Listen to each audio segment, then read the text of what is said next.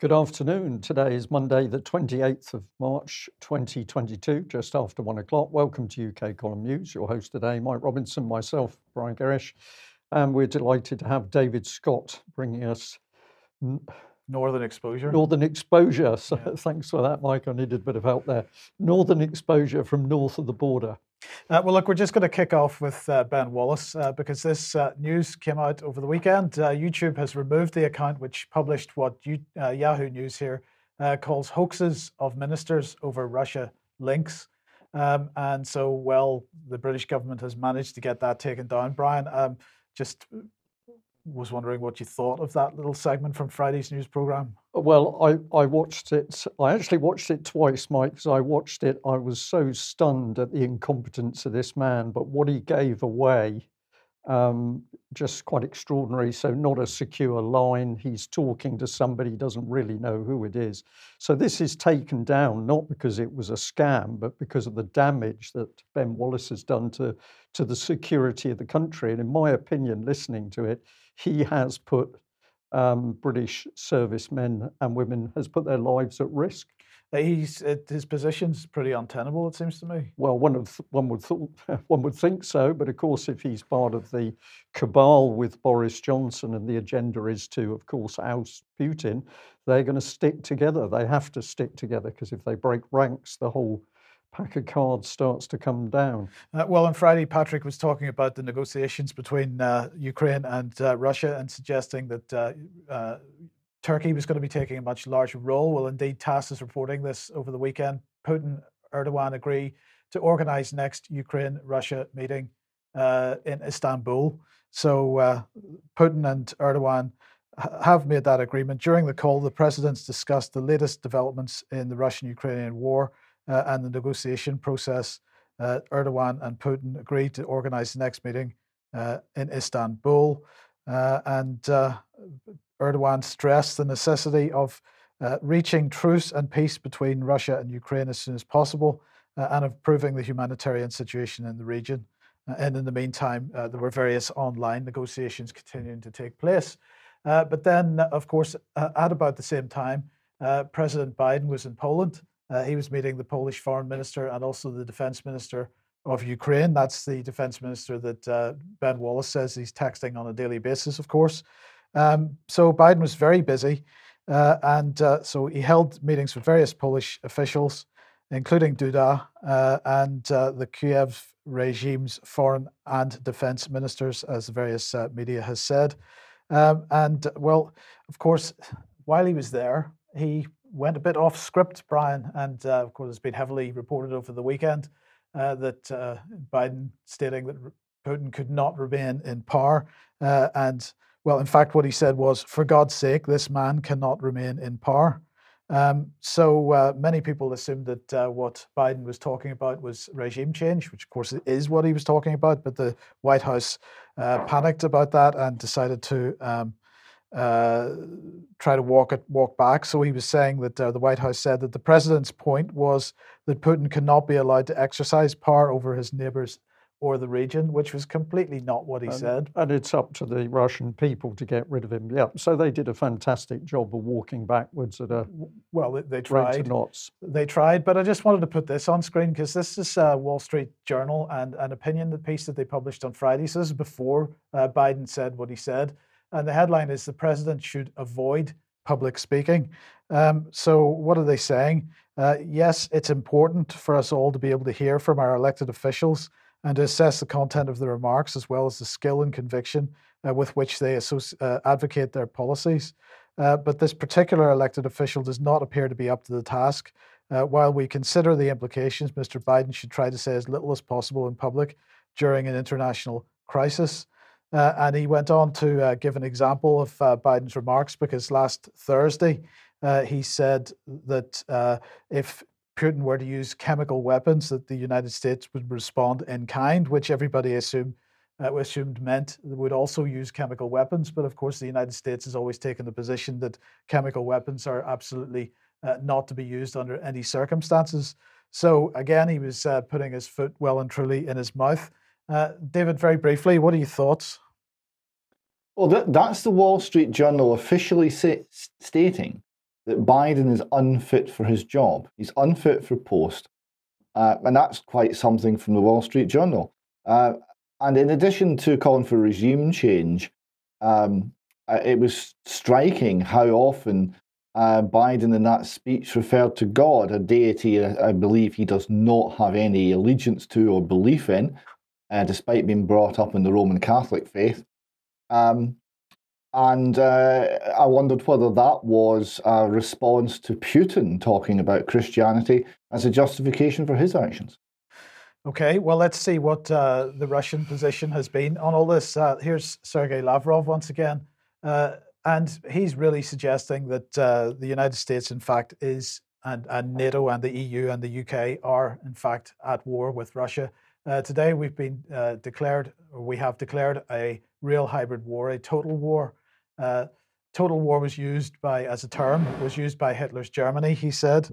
Uh, and it's now being voiced by many European politicians when they talk about what they want to do with the Russian Federation.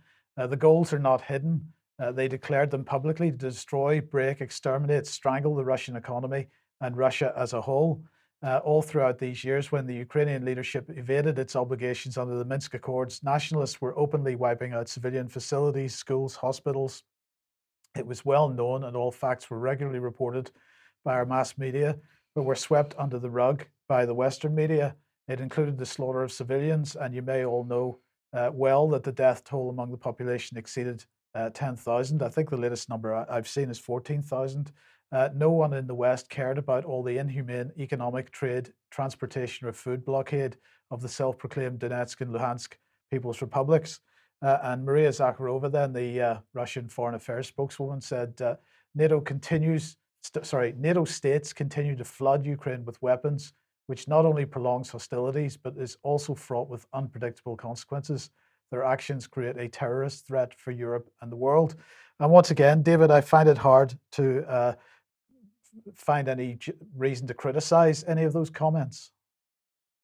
No, they're spot on. I mean, the, the allegation that, that there was um, you know, shelling of civilians, ma- massive numbers of civilian deaths um, in the Donetsk region, and no one in the West cared is absolutely accurate. No one cared. BBC didn't care. No one covered it. And um, she's also right about the terrorist threat. It's an awful lot of uh, uh, surface to air missiles floating around in uh, dubious hands now. Indeed. Yeah, the situation's uh, very dangerous. And of course, the West, BBC included, has helped stoke, stoke up events. Um, let's have a look at the BioLab comments. And uh, I was fascinated to see the Daily Mail uh, change its spot. So we can bring this one up on the screen. Uh, here we've got uh, Russia ramps up their wild propaganda. Well, of course, this is a big headline, so let's blow it up a bit. Russia ramps up their wild propaganda campaign by claiming Hunter Biden is secretly funding bioweapons labs in Ukraine and bankrolling anthrax production. Um, so that was a couple of days ago. My goodness, how things change because here's the uh, latest headline exclusive.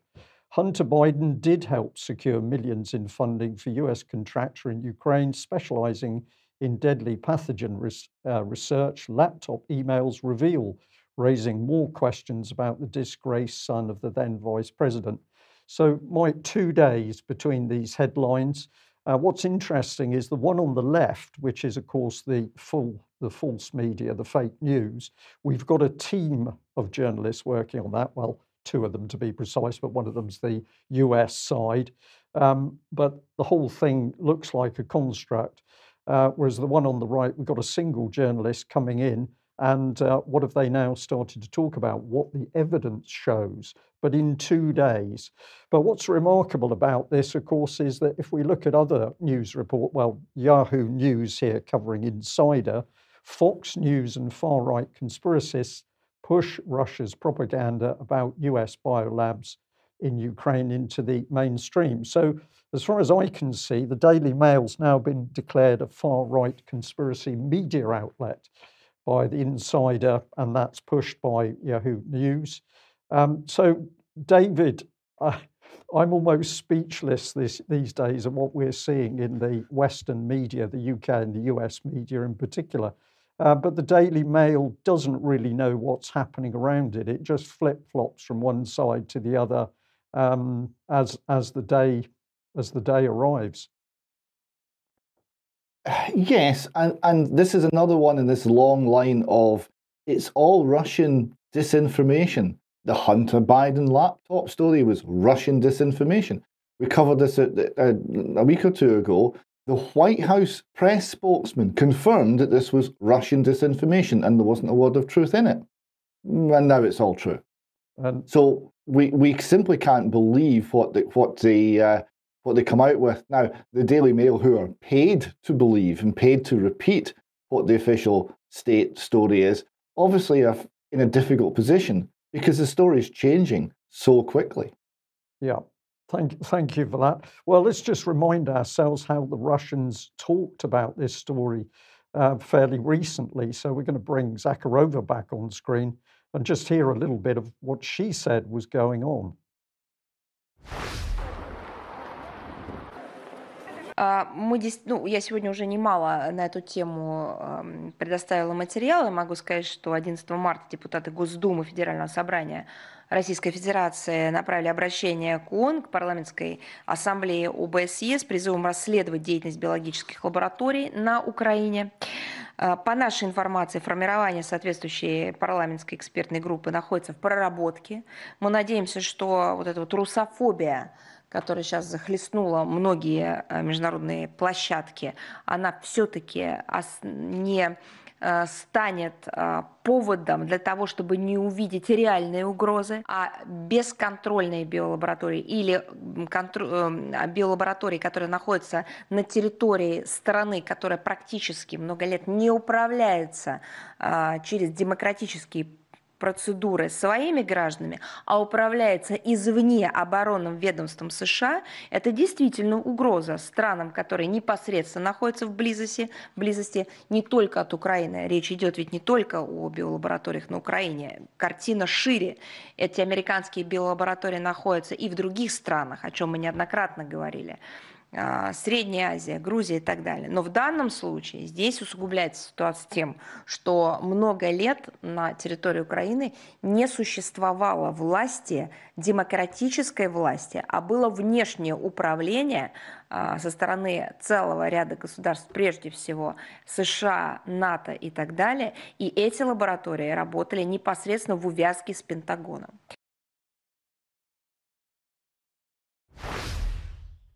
So, for those of you who uh, are just listening in, what she was basically covering was that there were no there were no external checks on the laboratories inside Ukraine. Uh, she said they were not under any form of democratic control. Uh, ultimately, it was the Pentagon, it was the US, and NATO that was controlling these labs. And she also said the situation's got out of control because it's not only the labs in Ukraine, it's also labs in Central Asia and Georgia. So all of these are factual statements about the incident going on here. And, and Russia is faced with this right on their border. It's being stoked up by the US in particular. It's being controlled by the Pentagon. But as she said, this, this doesn't even stop there. Mm. There's a spread of these labs. Now, what's interesting is to start to get to the detail around this. It's no point going to the BBC because they're simply not going to cover this. Uh, you've got to go to other channels. So let's have a look at what uh, just an Indian channel is, is doing to try and research what's going on. Ms. Parthemore, what are the biolabs? There are 16 of them. 16 of yeah, them so they on America on Ukrainian soil. Am I correct? Correct. Just as uh, labs around India what do they conduct? conduct research for public health purposes, they conduct public health research. Similar to labs all around the world that do public health research. that's very generic. Can they you be more specific than pathogen. that? What, yeah, what do they study? Absolutely. Uh, they study influenzas and other pathogens that have the risk of affecting humans and animals and livestock and agriculture. They essentially serve as an early warning system and does for this detecting study, disease outbreaks. Does this, does this study involve developing pathogens as well? No. Then how do you These know what pathogens health. there are? And why is there such panic what are the pathogens which, which, as it has been said out here, that if these pathogens, if these specific pathogens get away, then they can be very dangerous, which means inside those biolabs in Ukraine, there are some dangerous pathogens. And all of this is happening under the DTRA, the Defense Threat Reduction Agency, right? And uh, the DTRA actually got millions for low visibility chemical and biological search that would meet quote unquote specific combatant command requirements, which means they were being used for a military purpose. Which means therefore, and I am I am quoting information that has come from Pentagon, that means millions have gone into the development of low visibility chemical and biological research that will meet specific combatant command requirements, which means they're being used for the US military there's work that's occurring for defensive purposes as well as public health purposes. The U.S. Department of Defense has more than a hundred. No, but they're being used for military purposes. See, that is very different, uh, Ms. Parthemore. Ms. Parthemore, I think I think you need to explain this because you just tried to tell me some time back, in fact, about I'm a minute back, that this it. was for public health, whereas I have come to you and I have I have just confronted you and said that there has been increased funding for the Nimble Elder program of the Defense Threat Research Agency which is driven by quote unquote classified Department of Defense guidance. And this is aimed with, uh, with low visibility, low visibility, which means the world should not know, chemical and biological research for military purposes. So I'm going to say to you, David, this is the type of questioning which the BBC should be carrying out for officials they should be put under the spotlight. The questions need to be asked. This man is doing the job which nearly six billion pounds worth of BBC can't or won't do. This is true. Um, the BBC, the Western media have uh, once again failed in the roles of fourth estate. Absolutely. So, we're just to add, add, to this, if, if questioning started in India, let's just have a look at uh, what the Chinese have uh, had to say. This is their foreign ministry spokesman, Zhao Lijian. And uh, I've taken some excerpts from his uh, little talk so that we can see things a bit more clearly. But these are the key statements. Lately, US biological labs in Ukraine have indeed attracted much attention. According to reports, a large quantity of dangerous viruses are stored in these facilities. Russia has found during its military operations that the US uses these facilities to conduct biomilitary plans. According to data released by the US, it has 26 labs and other related facilities in Ukraine over which the US Department of Defense has absolute control. All dangerous pathogens in Ukraine must be stored in these labs, and all research activities are led by the US side. Without US approval, no information shall be released to the public. I would also like to stress that the biological military activities of the US in Ukraine are merely the tip of the iceberg. Using such pretexts, uh, pretexts as cooperating to reduce biological safety risks and strengthening global public health, the US has 336 biological labs in 30 countries under its control. 336. You heard me right. It also conducted many biological military activities in the Fort Detrick's base at home. What is the true intention of the US? What has it done specifically? The international community has long held doubts. However, the US has kept stonewalling, even dismissing the international community's doubts as, quote, spreading disinformation. Uh, besides, the US has been standing alone in obstructing the establishment of a biological weapons convention verification uh, mechanism and refusing verification of its biological facilities at home and abroad for the past two decades. Again, we can't fault this, uh, Mike. No.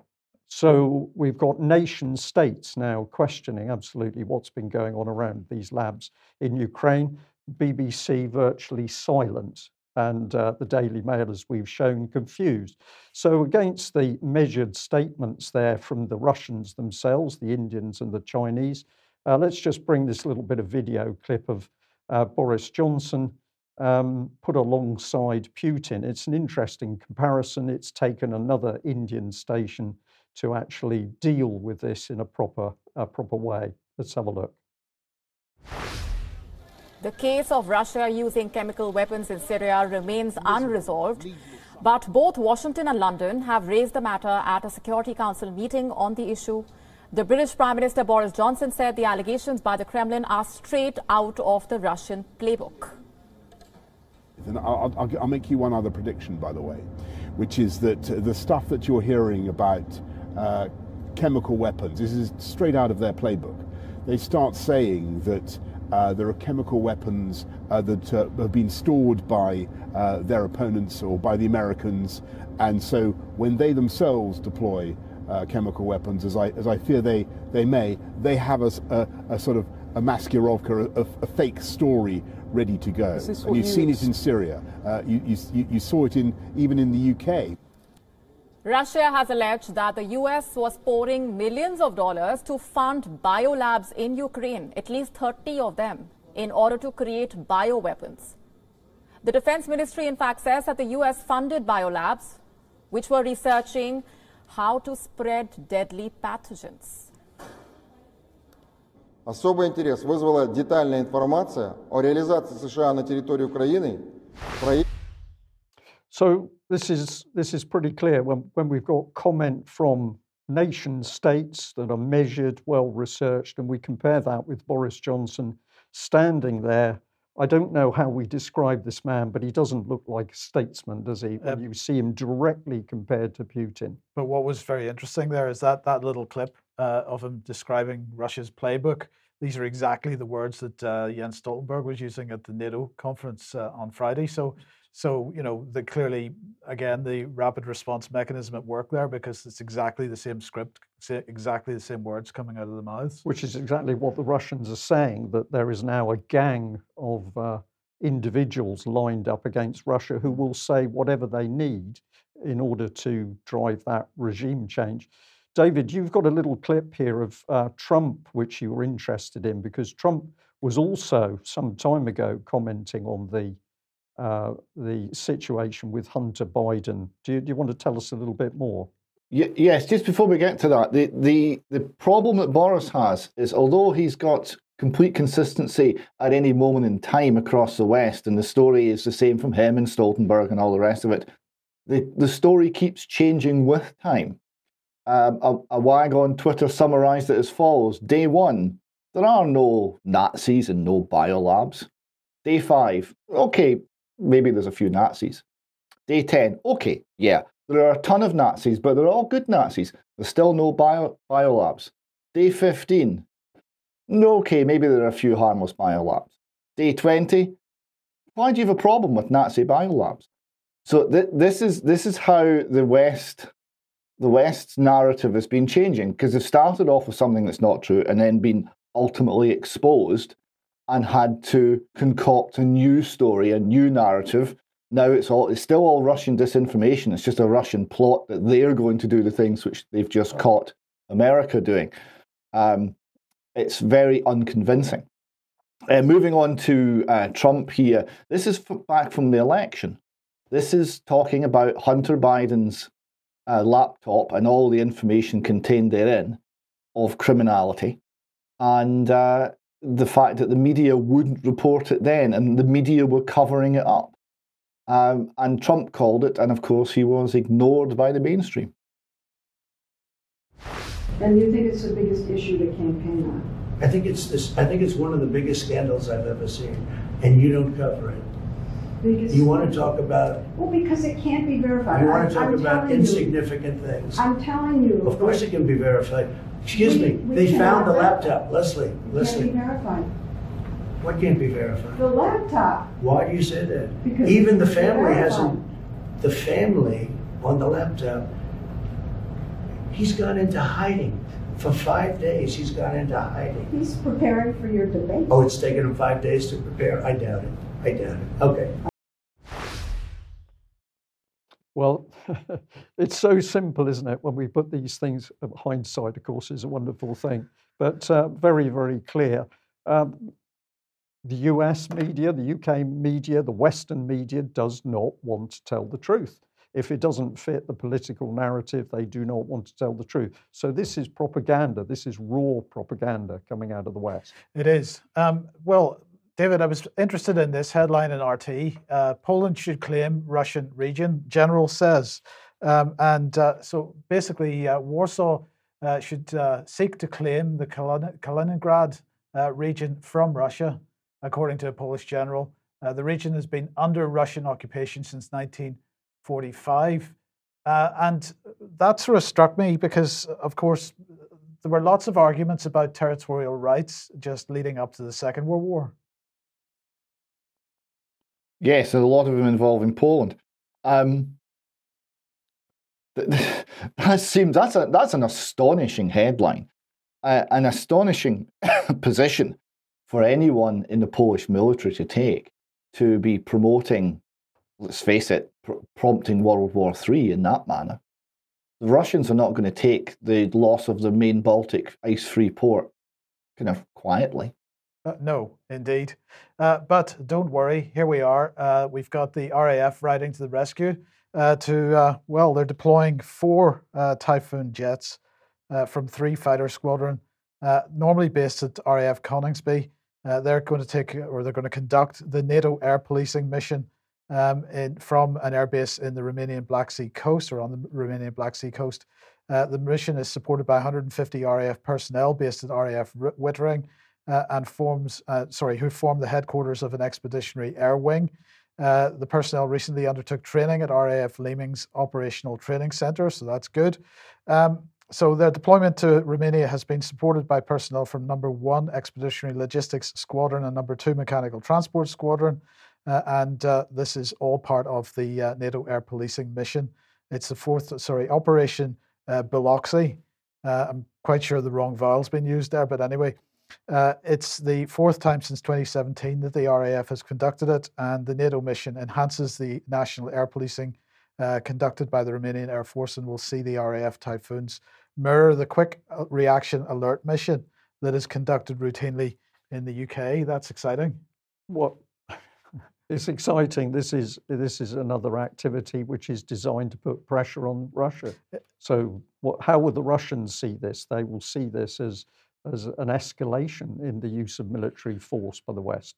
Um, yes, indeed. Well, another escalation here because uh, here is, uh, uh, well, the headline is supporting Ukraine's journey to justice, according to the UK uh, government. And Suella Braverman, who's the Attorney General, has appointed this gent, uh, Sir Howard Morris, uh, sorry, Sir Howard Morrison, QC KCMG, as an independent advisor to the Ukrainian Prosecutor General uh, and he will provide independent and expert legal advice to the Ukrainian ex- uh, prosecutor general in relation to the investigation and prosecution of war crimes committed by Russia in Ukraine, uh, and he will start that work immediately.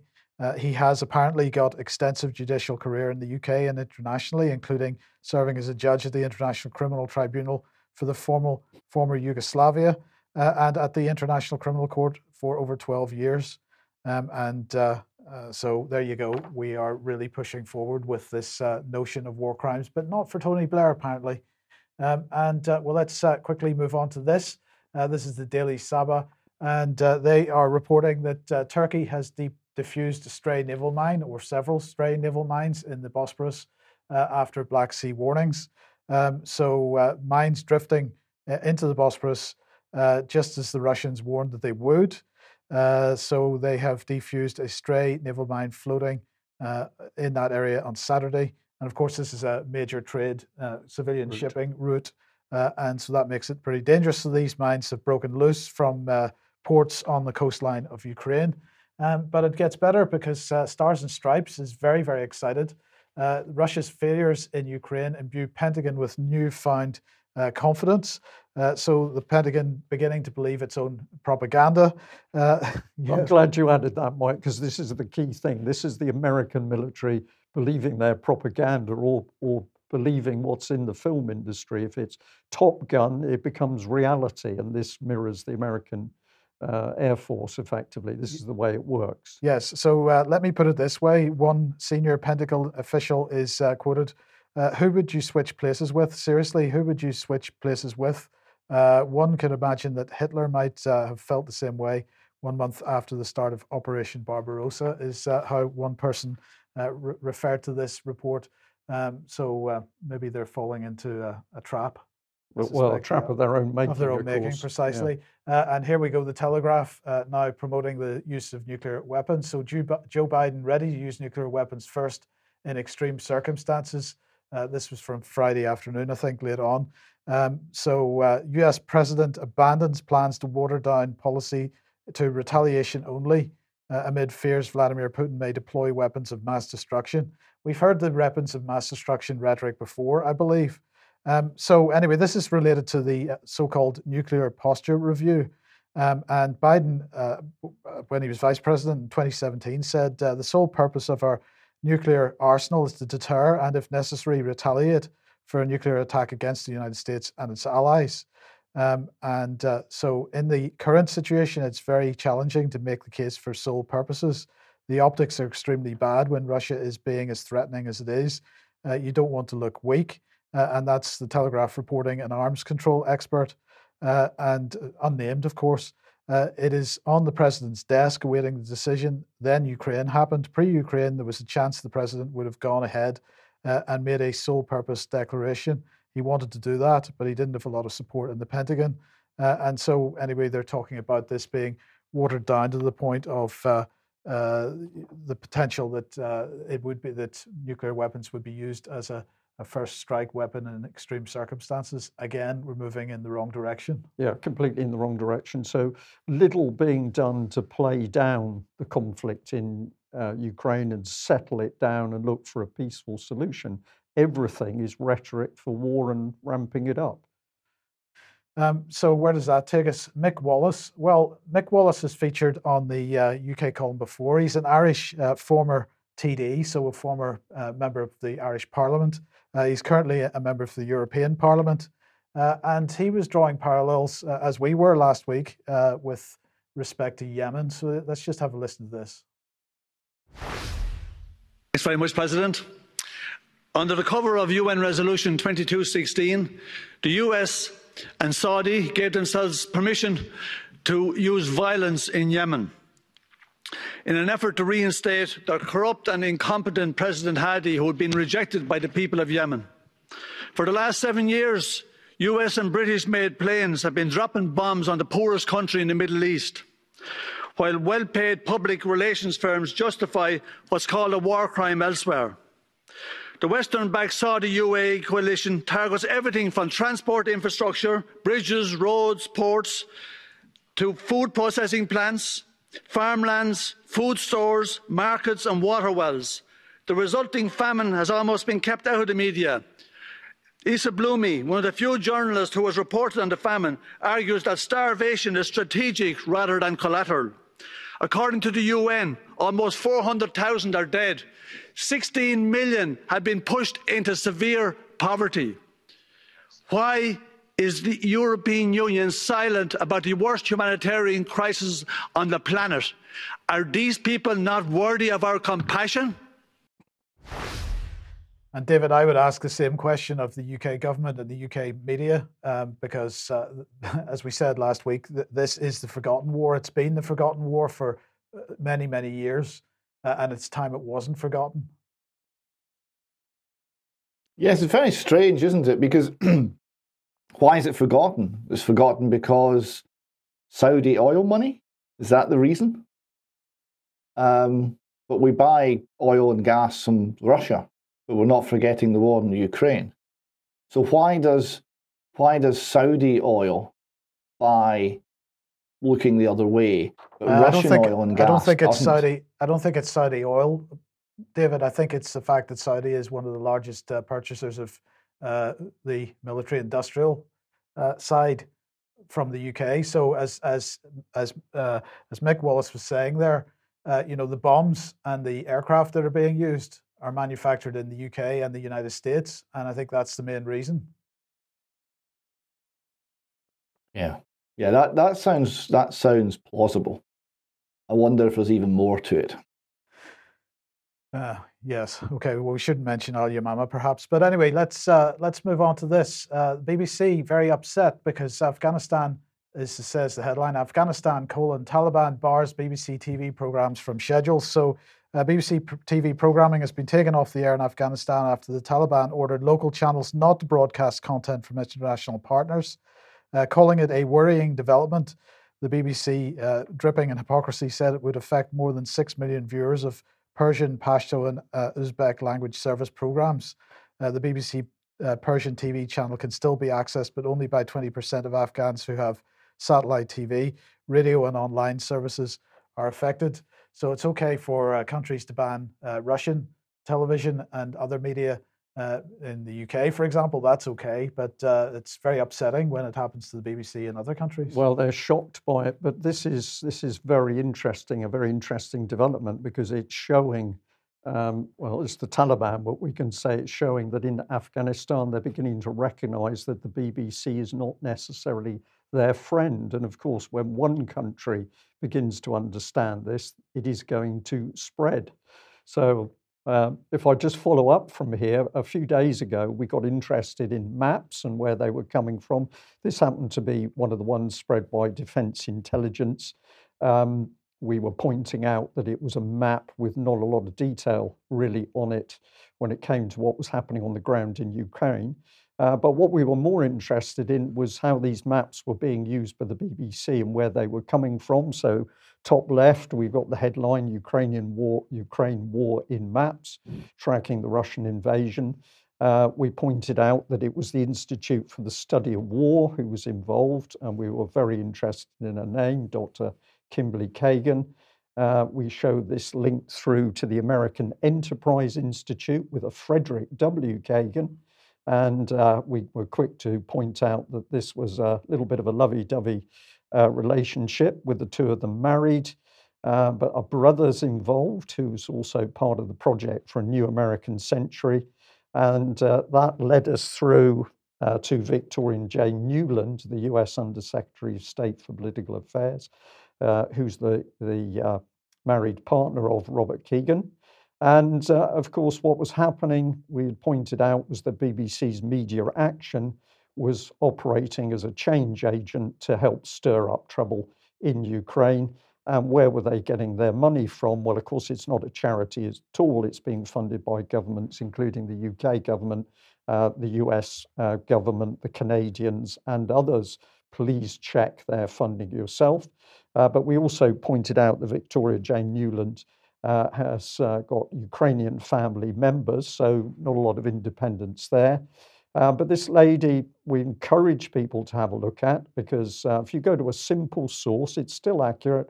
Wikipedia here talking about her connections through to the revolution of dignity and the fact that she's been very keen on, quote, defensive weapon delivery into Ukraine. But of course, for the Russians, there's no such thing as defensive weapons because these are weapons being put right on the Russian borders, and therefore, very quickly, they become offensive. Uh, she was working to plot a new unity government for Ukraine. So, this ties in nicely with the actions of BBC Media Action, which is changing a government to install a, a pro NATO, pro EU, uh, pro US, UK, whatever the flavour of the month is. And of course, this lady of uh, particular significance because she's also Joe Biden's choice. So, again, we've got to go through to an Indian station to just have a look at a little uh, clip where she's been asked questions about Ukraine. Is she independent? I'm going to suggest no, I don't think so. So.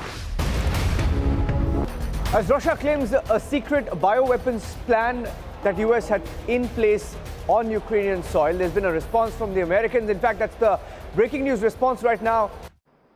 Uh, Ukraine has uh, biological research facilities, which, in fact, we are now quite concerned Russian troops, Russian forces may be seeking to uh, gain control of. So we are working with the Ukrainians on how they can prevent any of those research materials from falling into the hands of uh, Russian forces should they approach. I'm sure you're aware that the Russian propaganda groups are already putting out there all kinds of information about how they've uncovered a plot by the Ukrainians to release biological weapons in the country and with NATO's coordination.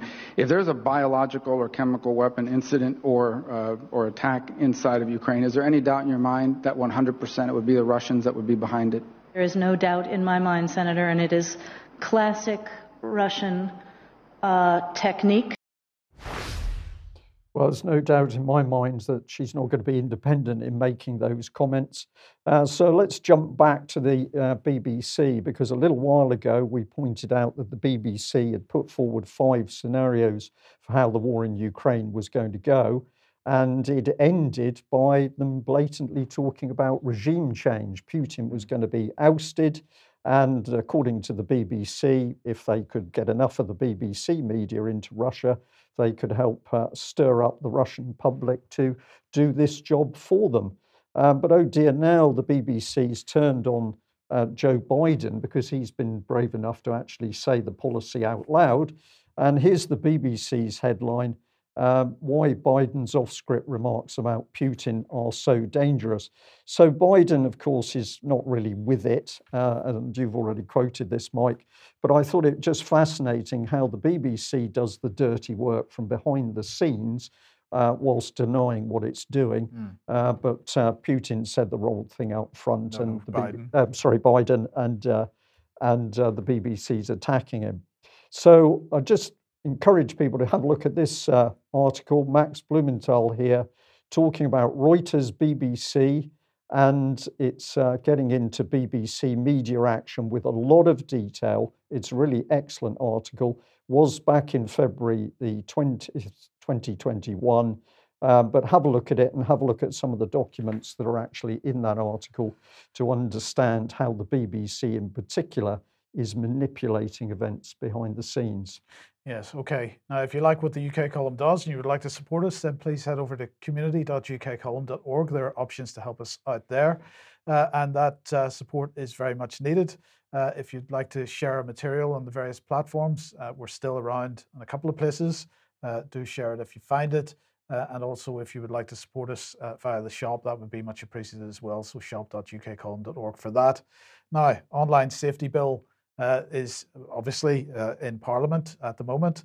Um, and uh, well, the question is about this issue of uh, legal but harmful content. Uh, so, uh, content which is legal but which some people consider harmful. so, under the draft bill, Category 1 companies, the largest online platforms with the widest reach, including the most popular social media platforms, must address content harmful to adults that falls below the threshold of a criminal offence said the UK government. Uh, and then they, uh, they went on to say that the agreed categories of legal but harmful content will be set out in secondary legislation, uh, that is, in statutory instruments, uh, and, approved, and subject to approval by both houses of parliament.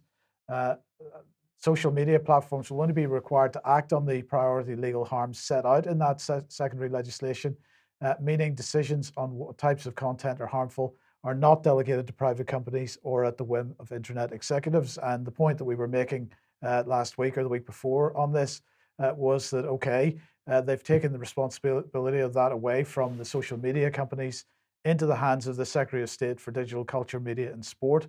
Uh, but that whereas uh, the statement said, subject to the approval of both houses of Parliament, in most cases, statutory instruments get very little scrutiny, if any. Uh, well, the the DCMS committee, the Digital Culture, Media and Sport Committee, uh, which is supposed to hold the Department for Digital Culture, Media and Sport to account, uh, released uh, a report called the Draft Online Safety Bill and the Legal but Harmful Debate. Uh, and the government has now responded to that. So there's a government response to the committee's eighth report, and that was published a couple of days ago. And it says this We are clear that the bill must be future proofed and that Parliament must have a role in designating future harms. The draft bill already set out that the Secretary of State will be able to designate categories of content that is harmful to adults and content that is harmful to children in secondary legislation. Um, the committee recommended that all designations of harmful content should be subject to the affirmative resolution procedure. Now, the affirmative resolution procedure is a procedure it requires the uh, positive endorsement of both houses of parliament. So normally, when a statutory instrument is laid, it gets laid and nobody really looks at it. It's sort of a rubber stamping exercise, and that's parliamentary approval done. Um, so what it goes on to say here is that normally a motion to approve a draft statutory instrument is uh, tabled and put to the House of Commons. A statutory instrument is usually agreed without a debate or a vote.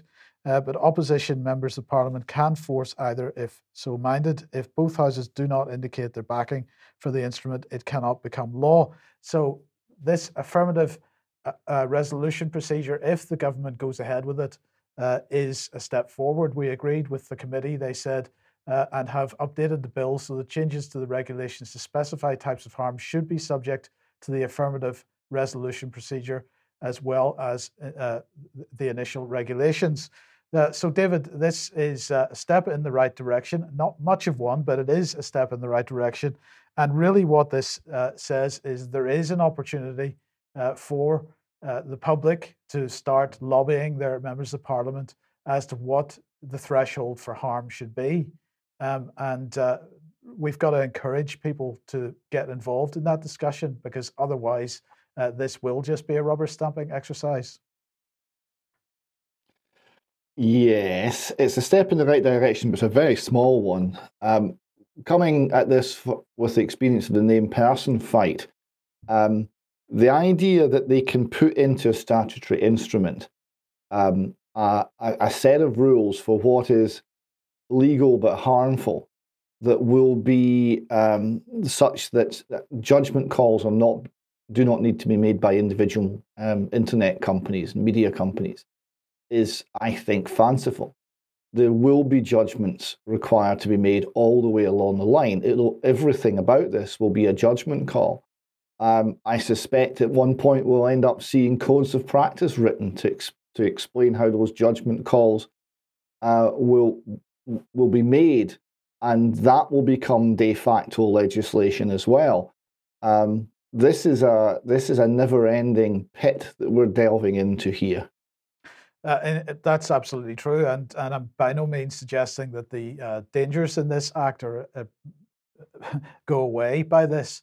Uh, it they only go away when people, when the public become engaged uh, and actually start uh, challenging MPs on where this is going. Yeah, I, I, th- I think we have to say here, David, that a lot of people say, "What can we do? What can we do?" And this is a simple thing to apply pressure to MPs to get them to act for the constituents instead of mm. for the for the whips. And it's it's drive a wedge in, get the wedge in, get the pressure started, get the debate started.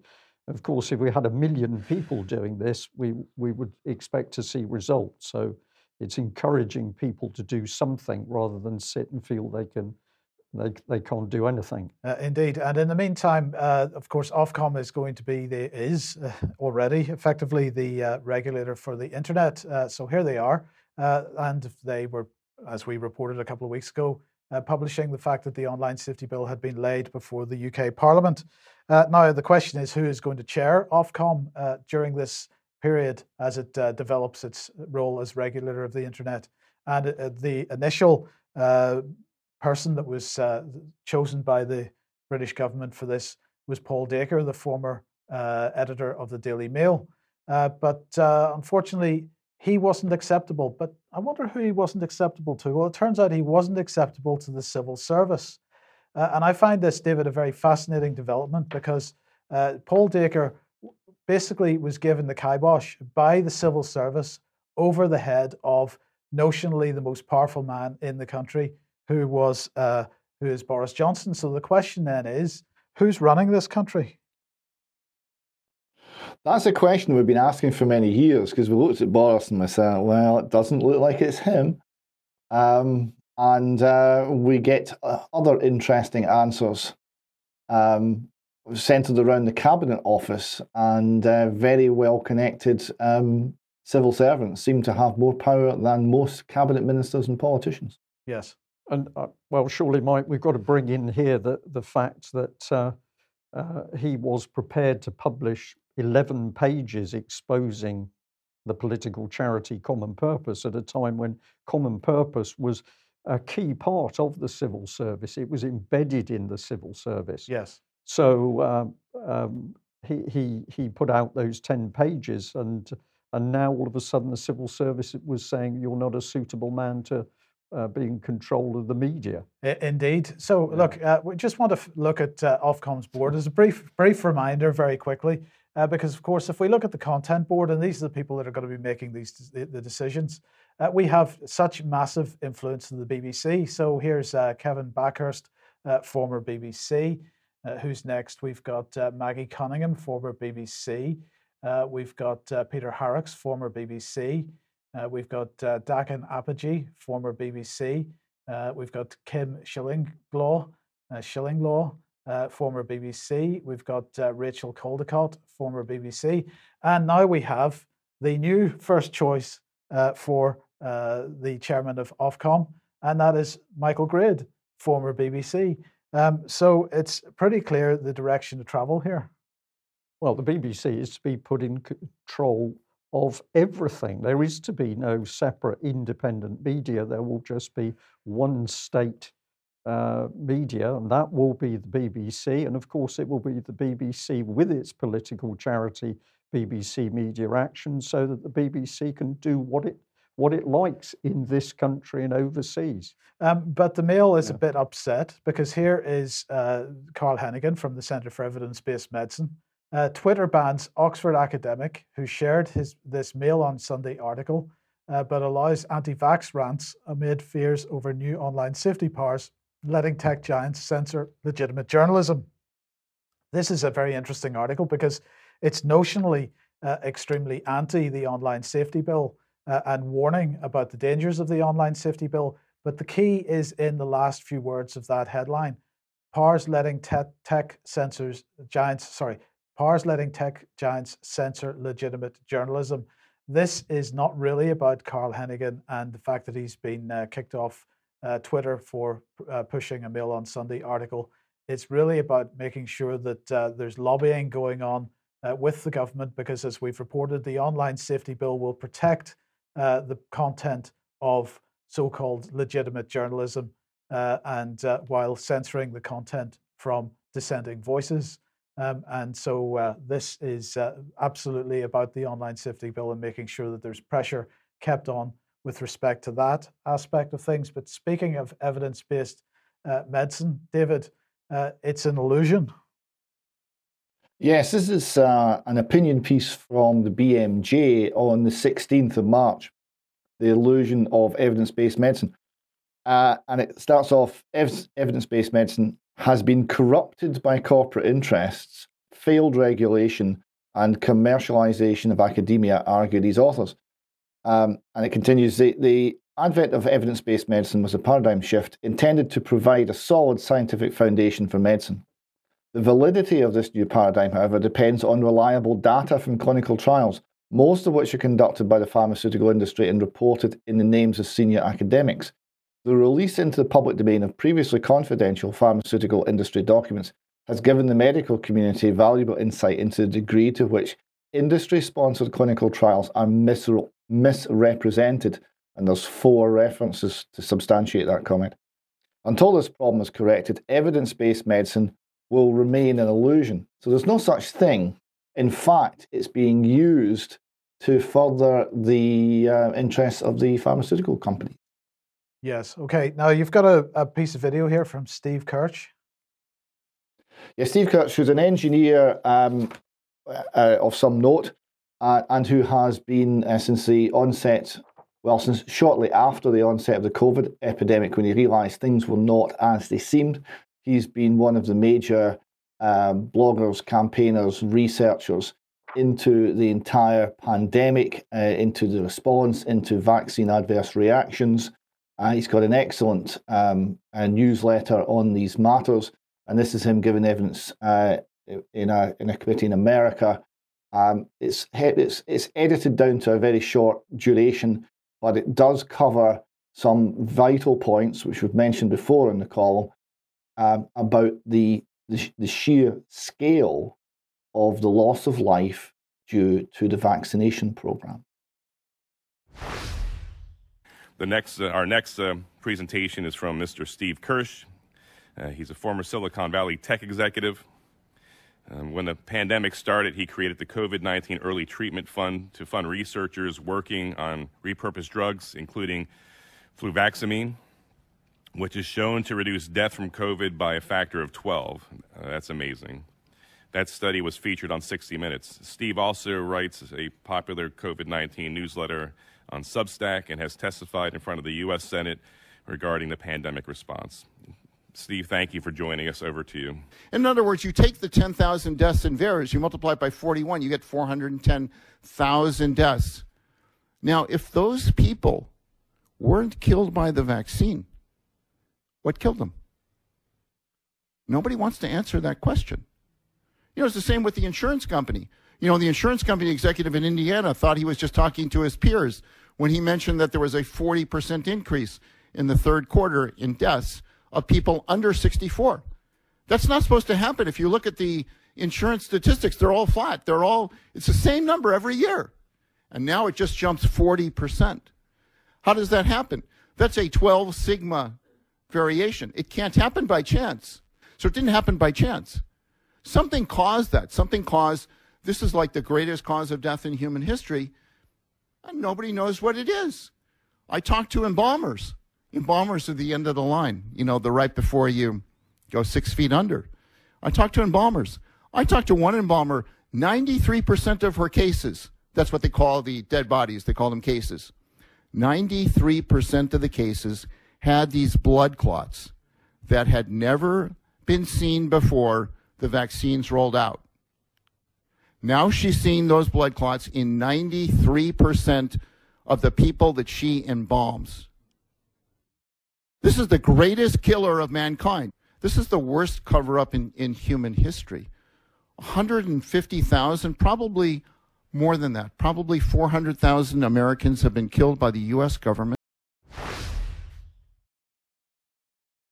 So he, he's looking for a ballpark figure there 150 to 400,000 in the United States alone. The evidence he's got, he's got the, the, the VAERS database, which has been blinking red for a year and a half, more, two years. Um, and, and it's been consistently ignored. Information, for, statistical information from insurance companies showing 12 standard deviation increase in, in all cause mortality in the under 65s. That's just that's vast, and no one's asking any questions. And then all this anecdotal stuff, which we've also reported on, is coming out of embalmers uh, funeral directors, all these strange things that are happening, strange patterns that are being observed, and no one's investigating. MHRA certainly aren't investigating. No one's investigating. Um, it's people uh, like Steve who are sounding the alarm. All of the regulators, all of the governments, all of the officials, all of the institutions that are there to, to protect us from harm, they're all failing. Uh, David, I'd like to say they're failing deliberately because as time goes on, it's clear that they're not failing by incompetence, they're failing as a result of the fact that they want to deceive the public as to what's happening. Just some good news since we put out a suggestion to our audience that they should have a look at the MHRA board meetings, which are on YouTube.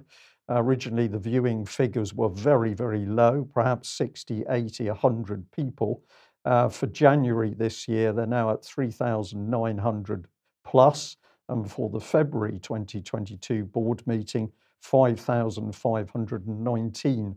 So we've now got thousands of people starting to look into the works of the MHRA. That figure needs to be 500,000 people. So, what is June Raine and Alison Cave and the colleagues in uh, MHRA? Why is it that they have not conducted any form of investigation into vaccine deaths?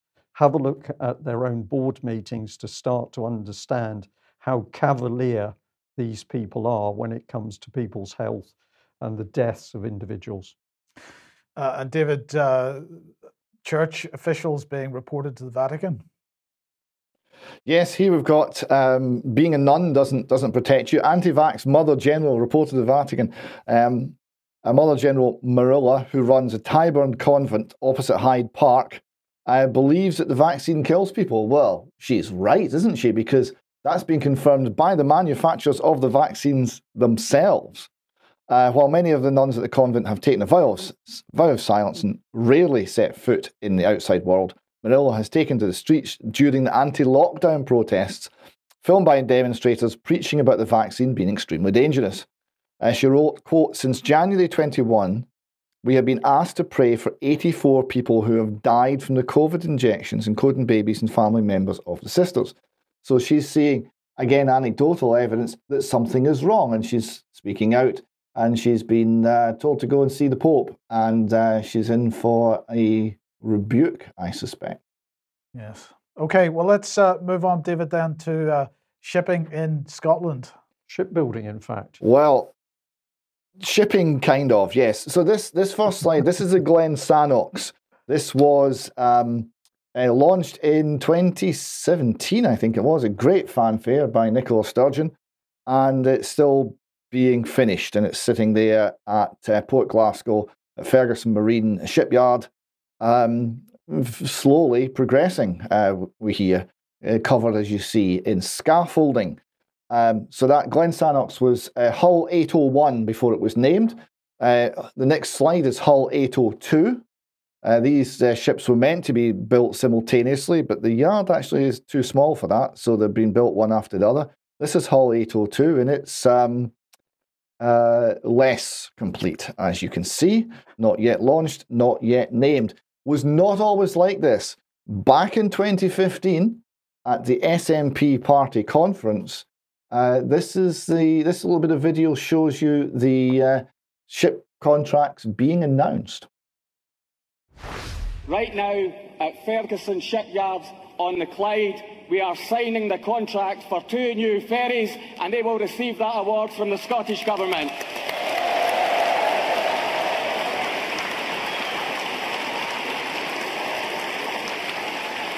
And that will be returning commercial shipbuilding to the River Clyde. Fantastic news. Well, that's a great announcement. So uh, that was Derek Mackay, disgraced um, former um, finance minister uh, who was uh, forced to leave politics following texts he sent to a uh, teenage boy, uh, trying to start a relationship with the boy, and uh, that went down badly when the boy's mother found out about it and did the right thing, which is she went to the press, not the police. Um, now,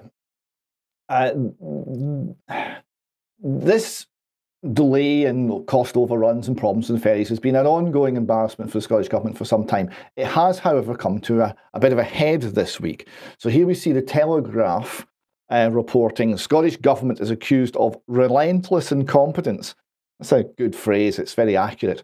Uh, as the cost of the two new ferries hits 240 million, uh, 240 million and the rest, I would suggest.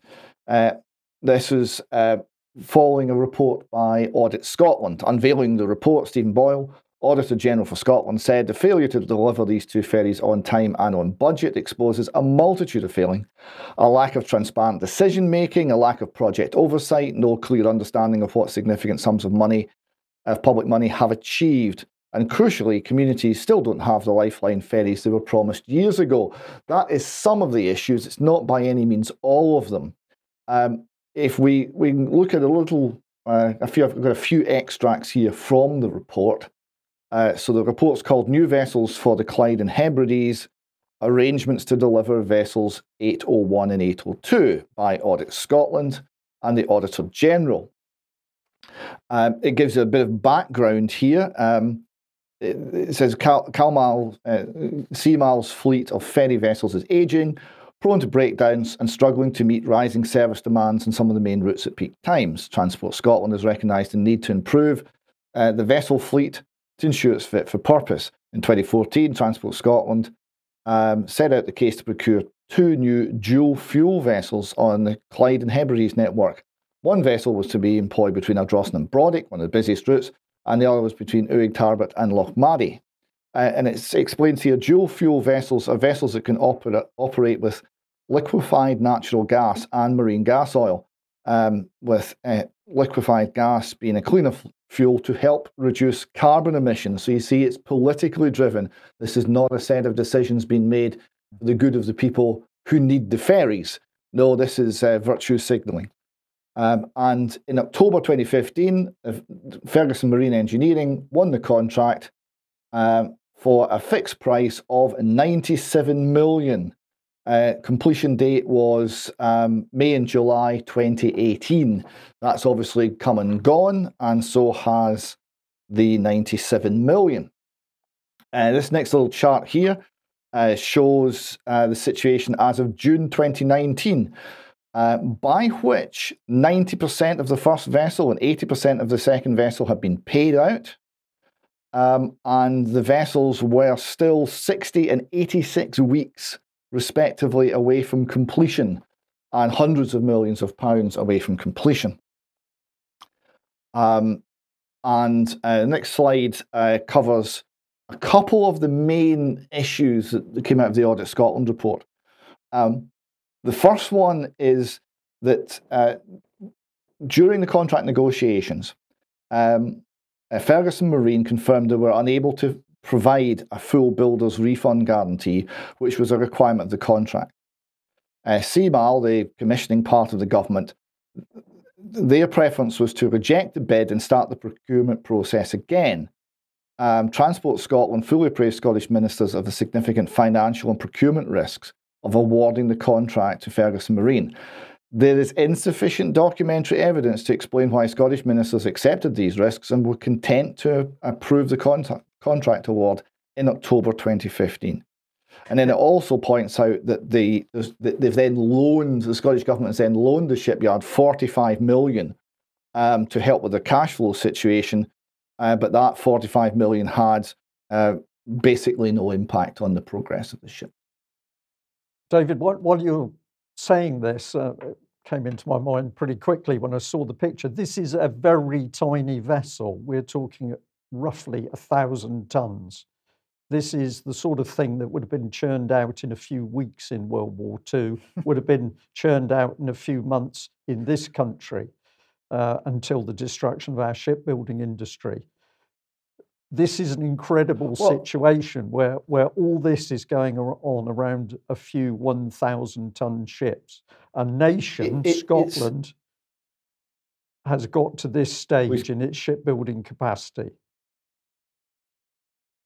A government has, because the further down the Clyde, um, further down the Clyde, there's, there's, ships being made for the Royal Navy, actually quite efficiently and well.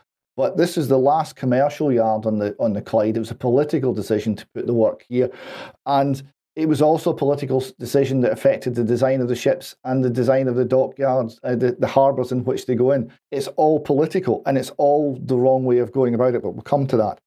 Uh, this next slide very quickly shows how the delivery con- the delivery of the, the vessel slipped. Originally May 2018 and July 2018. By December 2019, uh, there were being um, there were there were two years. There were still two years away. Um, in in December twenty one, October twenty two. Um, a year further on, there were still two years away. Very little progress had been made. And and in June uh, 2021, they were saying they're going to be finished in September 2022 and July uh, 2023. So still a year or more away for the second uh, the second ship. Um, the uh, money has gone up from 97 million to 240 million, um, but it's not going to stop there. Uh, there's uh, the, the current estimate to complete the vessels is 110 to 114 million. So, having paid out more than the original cost of the contract to these ships to, to in the state you now see them in, the the amount to then finish them is more than the original cost of the contract again. And we now get to uh, some analysis about what's actually gone wrong here, and it's very interesting. It's in the Sunday Post. They talk to someone who actually knows about ferries. Um, the expert says the current system is dysfunctional and inefficient and needs to be utterly transformed. And he says Scotland has 10, 10 vehicle ferry operators. Four are run by local authorities, four are commercial private operators. Uh, one's a commercial company which runs on behalf of the Scottish Government, and one is state owned, Calmac Ferries. Um, half of the fleet run by the state-owned operators more than 25 years old. More than a thousand ferry sailings have been delayed over the past five years because of mechanical problems.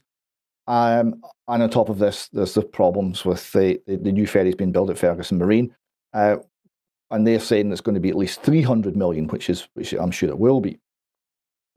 Uh, so Pedersen, the, the expert, then said um, the, the thing to notice is some of these operators provide an excellent service. CalMac's efficiency is questionable and perhaps abysmal. He said the current nationalised system is dysfunctional, ineffic- inefficient, feather bedded, and unresponsive to islanders' requirements. Uh, he said that uh, much of the Scottish system works well and stressed that several operators provide an efficient service with no recourse to public funds. It's the subsidised ferries that are the problem. Uh, Pedersen believes increased capacity for more frequent, reliable services operating on the shortest feasible routes over a longer working day by simple, no frills, cost effective vessels, uh, for example, as they have in Norway, would uh, revolutionise connectivity. So he, he's saying that the entire the entire approach that the Scottish government has brought to procure these ferries is wrong. Get, the ferries are too big, they're too fancy, the, the routes are too long, they're not serving the needs of the islanders. There's hundreds of millions going into harbour improvements to actually take the ferries as well, because the harbours won't, the ferries won't fit the harbours at the moment. So I, I tweeted this out, and this next this next tweet is something that came back. All right, this this chap, uh, Dr. P. Buddy, said he's 100% agree. I'm a frequent user of Western ferries, unsubsidized service. It's exemplary. Modern vessels, frequent 6 a.m. to midnight, operates in all but the most severe storms. If Western ferries had to comply with CalMac's massively subsidised road equivalent tariff formula, formula, they would have to increase the fares. So this, this, is the, this is the key point. The private sector, when given a chance, succeeds. Um, the Scottish government are ideologically committed to nationalised, centrally controlled, centrally planned um, uh, ferry services. So they're, they're not willing to, to take the controls off and let the market provide what it does, which is a very good service when it's allowed to. It's the socialism and central controlled and totalitarian mindset that's that's driving this. And it's that same mindset that said the contract had to go to Ferguson Marine. We don't care if they're the wrong company. The contract's going there. Now, and, uh, um, and who's going to pay for all this? Well, the, the, the great British taxpayer. I mean, it will be the great British taxpayer. It'll be all of us. Right? The, the, the amount of money that's been wasted by the Scottish government's astronomical. Scotland's already the highest tax part of the UK. That's because all of the generosity from the London and English taxpayer has been spent, and they're busy fleecing us some more. So, uh, yeah, it's the taxpayer. It all comes down to that. So, uh, very quickly, the, the Scotsman here uh, reports that um, McColl, who was an advisor to the Scottish government, who then set up the company that bought out Ferguson Marine and won the contract, uh, he he said um, that uh, Nicola Sturgeon had rushed the order through without proper safeguards in order to maximise publicity ahead of her first party conference as leader. So it's all to do with political gain. So, Nicola is obviously coming in for some criticism over this. So, what does Nicola do? Well, Nicola's fine. Nicola's got someone to blame it on. So, she uh, blames it on disgraced Derek Mackay. Uh, after Mackay definitively took the decision to approve the deal, Sturgeon spokesman later said, Yes, it's not a question of throwing under the bus, it's a statement of fact that Derek Mackay was the relevant minister. Transpires that's not true either. Um, and uh, none other than Alex Salmond confirmed that Derek Mackay was not to blame for the ferry fiasco. He was uh, unbelievably on holiday at the time. Uh, Salmond said, It's very convenient to lump everything on Derek Mackay. I know for a fact that when the key contract was signed, he was on holiday. It was another minister, his boss, who signed it. And it, Nicola Sturgeon obviously approved it. Um, so it, and it gets worse because they're finding more faults with the ferries. So as they're trying to finish them, uh, they have found um, uh, yet another blunder.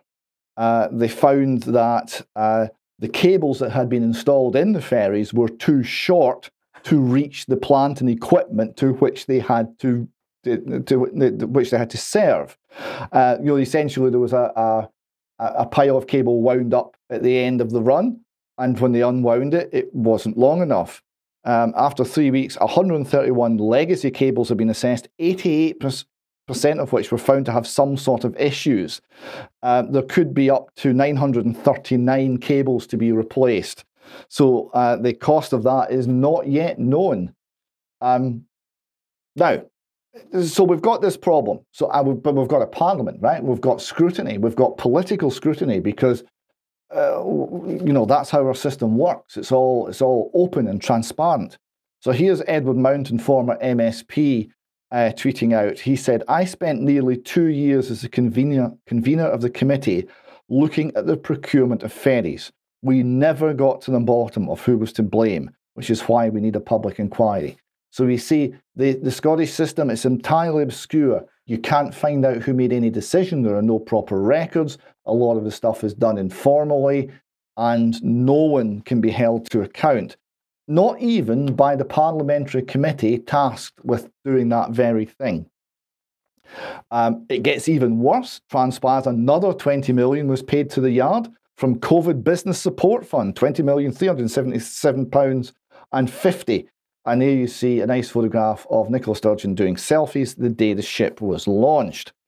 Um, we go uh, briefly to the Oban Times uh, here, um, who are talking about the actual effect that the ferry problems are having. In this case, on Coll and Tiree residents.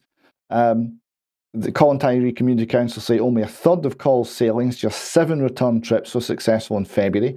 The remote island communities with a population of 800 say the unreliability of the shared and only ferry service to mainland makes life unsustainably challenging. Uh, with one business losing 15,000 uh, and uh, the uh, Arinagour uh, primary school pupils without heating for three days. Um, and uh, the problems go on. Um, we've got um, a, pensioner and a, a, couple was stuck in Oban had to pay for a week's accommodation because they couldn't get home. No ferries. Hotels are losing money. Food supplies are rotting and having to be thrown away. this is what it's like living on the islands. Beautiful islands, Coll and Tiree, but they're not being properly served. So we come to questions being asked. And finally, finally, the BBC decides to ask a few questions of the current uh, Finance Minister, Kate Forbes, about the nature of these failures. Here Maybe the minister who's now in charge can help. The focus must be on learning the lessons, but also progressing. So, what, we're just meant to accept that a big kid did it and ran away? Not at all. Well, who did it then?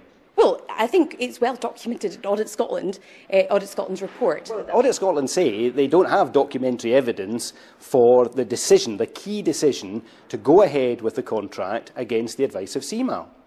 We've proactively published extensive material uh, that's all available publicly um, on the Scottish Government's website for anybody to look at and anybody to read. Okay, but can on you tell me in this interview who took that decision and why?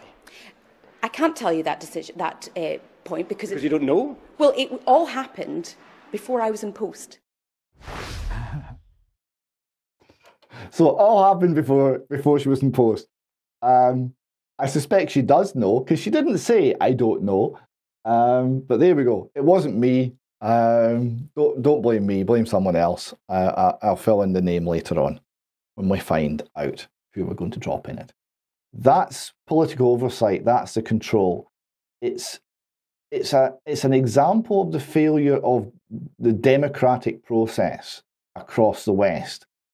Um, it's a little it's a little concentrated example of it, but there is uh, a bizarre decision making uh, for political gain, for short term political gain, to get power, to get popularity.